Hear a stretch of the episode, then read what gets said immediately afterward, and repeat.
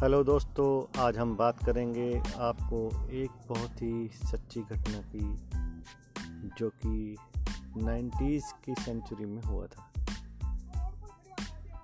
इस घटना ने पूरे इंडियन इकोनॉमिक सिस्टम को हिला दिया था, और वो आज भी लोगों के दिलों में छप गई है बात। किस तरह से एक स्कैम जिसने इंडियन इकोनॉमिक्स में रिफॉर्म का भी काम किया, वो इतना फ़ेमस हुआ कि आज उसके ऊपर बहुत सारी मूवीज़ स्टोरीज हो चुकी हैं।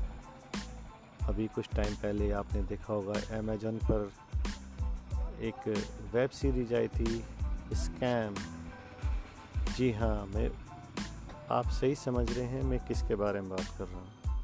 मैं बात कर रहा हूँ 91 में होने वाले हर्षद मेहता स्कैम के बारे में। ये स्कैम जितना इंटरेस्टिंग है, उतना ही इंस्पिरेशन भी देता है लोगों को आगे बढ़ने के लिए रिफॉर्म करने के लिए। जो हमारे लूप होल्स हैं, उनको रेक्टिफाई करने के लिए।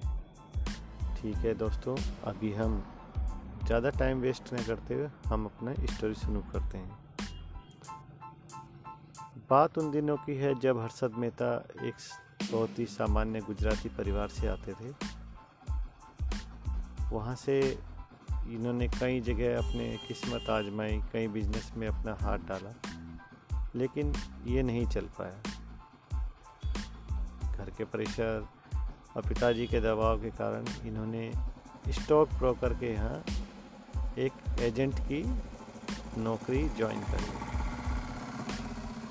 वहाँ जाकर बॉम्बे स्टॉक एक्सचेंज में इन्होंने बातों को सीखा, परखा तथा उसको अच्छे से एनालिसिस किया। धीरे धीरे इनका हौसला बढ़ता गया। इन्होंने एजेंट की नौकरी छोड़कर खुद ही ब्रोकर बनने का निर्णय किया। उसमें तमाम तरह की अड़चने इनको आती हुई, लेकिन ये उसमें लगे गए। लगते रहे और अपना काम करते रहे।